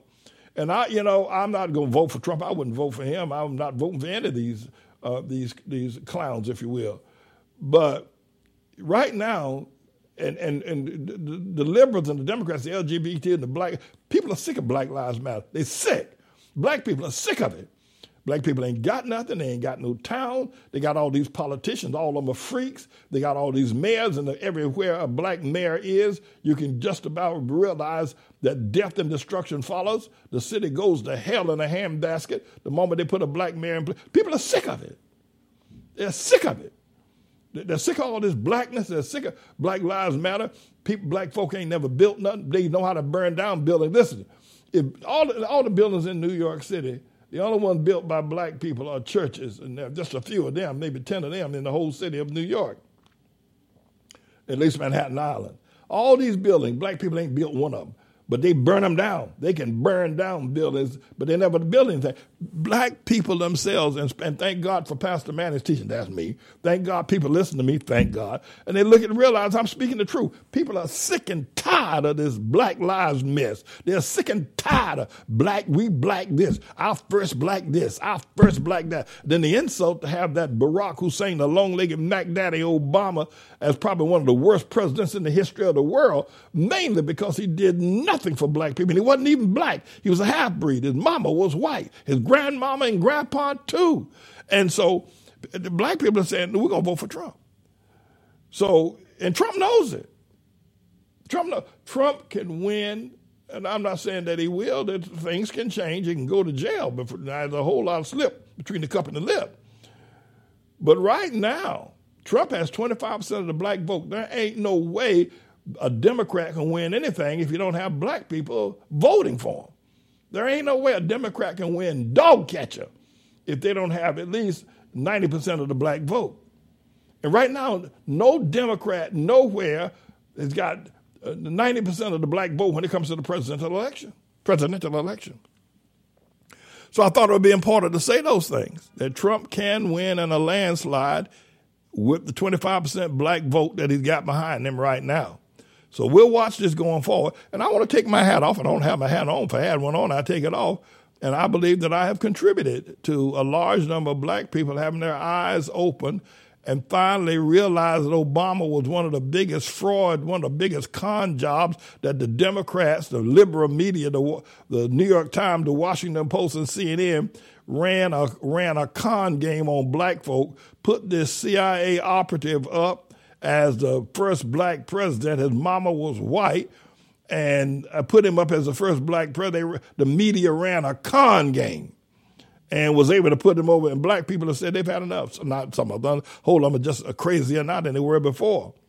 You talk to black people, you wonder if you're living on a different planet, blaming white folk for everything, yet they've never done anything, blaming white folk for the problems in Africa. Listen, they had Africa over there for several thousand years. No white, no white man ever stepped foot on the planet, on the continent, and they still didn't do nothing. So, you know, and by the way, you know, it is not that I hate my brother. I don't. I listen, I live in Harlem. I feed children. I educate the so-called, now they're Hamites. I don't believe there's anybody on the planet that loves my brother as much as I do. I love him. That's why I'm trying to tell him the truth. That's why I'm trying to help him. You know, he ain't got help by Rap Brown. He ain't got help by, you know, Stokely Carmichael, Malcolm X, all this bullet of the ballot, or by any name mean necessary. Martin King said he's going to sleep to have a dream. He went to sleep to have a dream, and he ain't. He's worse now than he's ever been. I love my black brother. I do. But he's crazy as hell. I'm telling you, talk to him. And and, and now he's running around here now, you know, talking about, I'm going to marry a man. You know, and his, and his, his daughter talking about she's going to marry another woman. And then those of us out here, out here, we've just had enough of it. End of it, and end it now. If Trump can end it, let Trump end it. But, you know, it's Biden, boy. Anyway, I'm James David Manning, everybody. I'm the Lord's servant.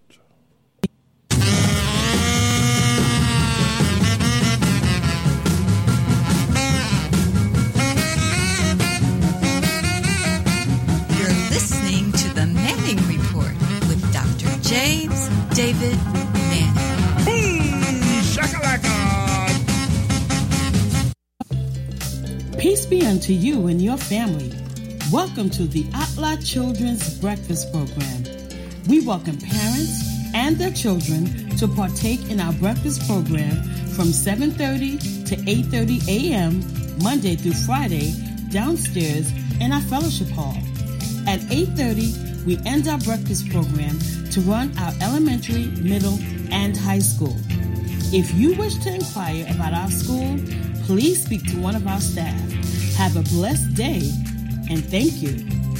Hola, mi nombre es José Luis Matos.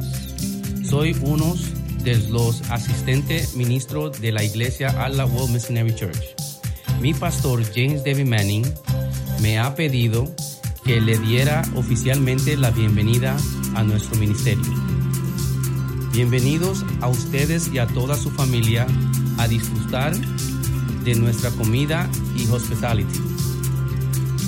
También queremos invitarlos a nuestro servicio que se da todos los sábados a las diez de la mañana.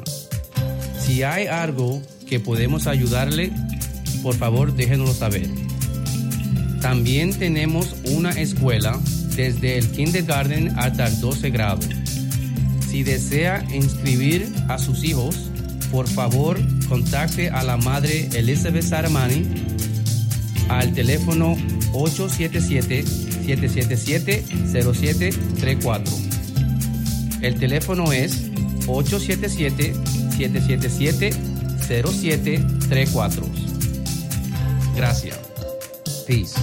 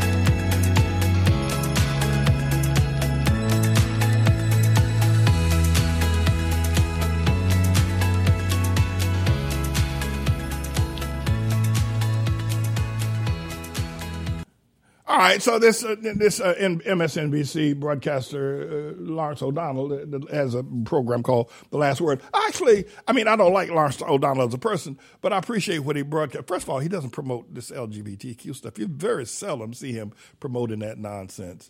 Uh, so you know, he's raised in Boston, and he's Catholic. Um, but you know, he don't go down that road.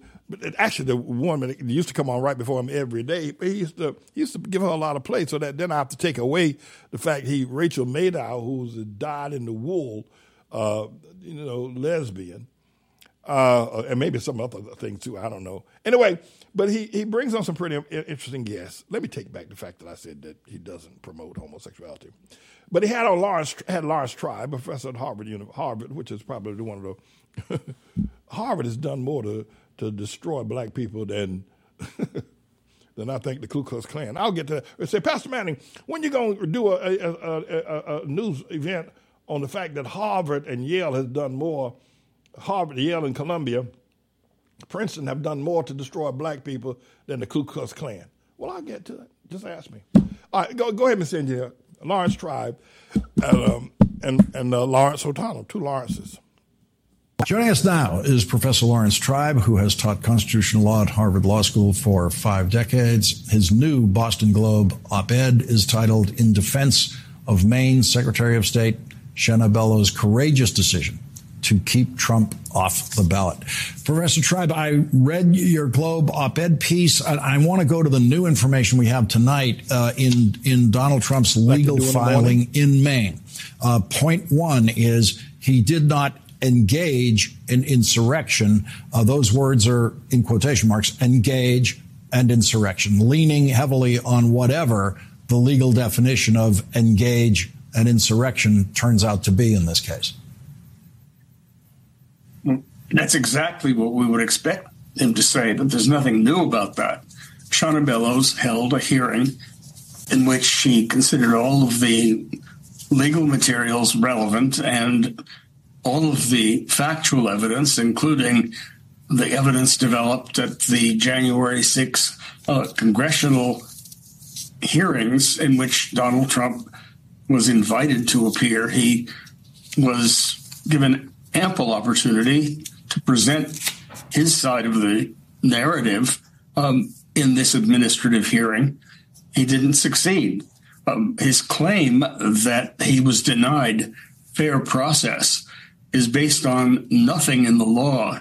He's absolutely confusing an administrative hearing of the kind that Shenna Bellows properly held under the law of the state of Maine with a criminal trial or with a civil trial in which damages might be assessed or the property or liberty of the of defendant might be at stake. Here, what is at stake is whether Donald Trump disqualified himself. Unlike many other possible disqualifications, like age or birth in the United States, where there's nothing an individual can do to remove the disqualification, it's just there because of a fact that's beyond that person's control. Here, it's entirely within the control of an officer of the United States who takes an oath to support the Constitution, not to engage in insurrection against it. If he chooses to engage in insurrection, there's nothing undemocratic or unfair about saying he's disqualified himself. The thirty-four page opinion by Secretary Bellows is very precise. She invokes the right statutes under the law of Maine, and there's nothing in what the president's new lawyer just filed that in any way gives the courts of Maine a basis to overturn what she did. But she was right in suspending the effect of her decision pending an appeal to the Superior Court of Maine, recognizing that she doesn't have unilateral authority to make this decision. Uh, Donald Trump's uh, new Maine lawyer is uh, leaning on the statutes uh, in Maine, saying that those statutes only give the Secretary of State authority to do things like uh, make sure he has enough signatures to be on the ballot, requires thousands of signatures, make sure his address is correct, uh, kind of clerical things like that in his application to be on the ballot. And then uh, the Trump lawyer says the Secretary had no statutory authority to consider the challenges raised under Section three of the fourteenth Amendment. We're basically trying to treat the disqualification clause of Section three, which is really central to the preservation of democracy from those who would overturn it, as a kind of second-class status, not nearly as basic as residency or, or birth. It It isn't. It's equally important. It's perhaps the most important qualification. And there's nothing in the law, either state or federal, that draws a distinction between bases of disqualification that are rather simple to apply, like age, and those that are more complicated to apply, like whether you're an insurrectionist. There's no principled basis for treating them differently, unless we say that hard questions are not to be put by the Constitution of the United States uh, to public officials. What it all comes down to, all of these arguments, both here and in Colorado, are not really arguments about Section three of the fourteenth Amendment and why conservatives and liberals alike have concluded that it applies here. They're basically arguments against the Constitution. They're arguments that say the Constitution of the United States made a big mistake in telling officials of the United States, especially a president, that if they take an oath to support the Constitution and then turn against it and engage in treachery against the Constitution, insurrection against it, then they can't run again. That that provision just shouldn't have been there because it's not a good idea. If somebody is popular enough to potentially win, then they really ought to be able to run, even if they're disqualified. But there's no basis for that. It's like saying, it's like somebody saying, I don't like the Second Amendment. Second Amendment means a lot of people right. die. I, uh, shouldn't. I'm running out of time, so I got to cut this short. I have another segment I want to run as, as well. We get an opportunity to get back tomorrow on this matter of the fourteenth Amendment to the Constitution. Probably one of the more consequential, uh, if you will, amendments to the Constitution, the fourteenth Amendment of the Constitution. Uh, of course, that's the one that says you must be natural born. Uh, in order to, uh, or that that that gave gave gave citizenship to. Uh, to the former slaves. It was, it was it, the fourteenth Amendment was derived, was put together because there had been slaves. thirteenth Amendment set the slave free. The fourteenth Amendment gave them uh, American citizenship. The fifteenth Amendment gave slaves, men, male slaves, the right to vote. We'll talk about that. Very interesting constitutional law, if you like law, which I do. Uh, and we'll get back to that um, at, at some point in time. Uh, but really, our time is up for today. I want to remind you that we are in Uh, the first fruit season, and we are our, our budget for the year depends upon you honoring the first fruit.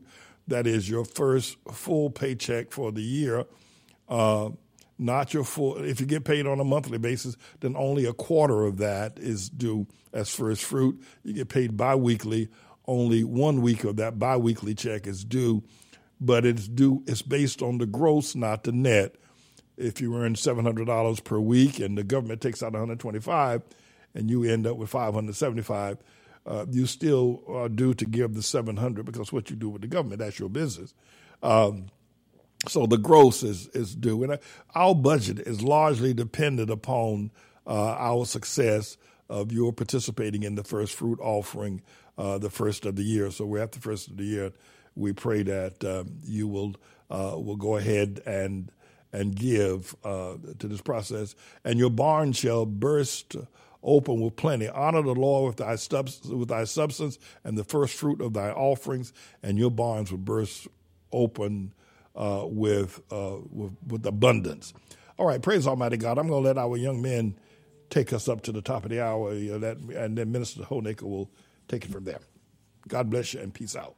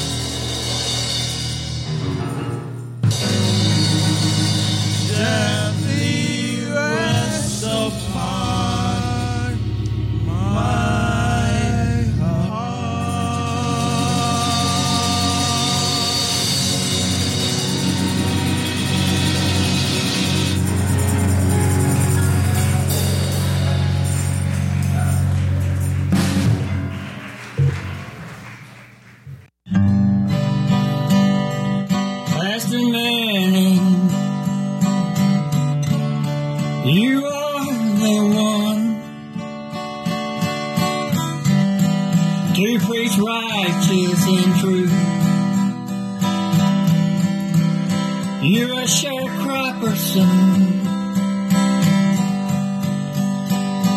Master Manning. The things you've been through, the Obama you, tribulation Trump.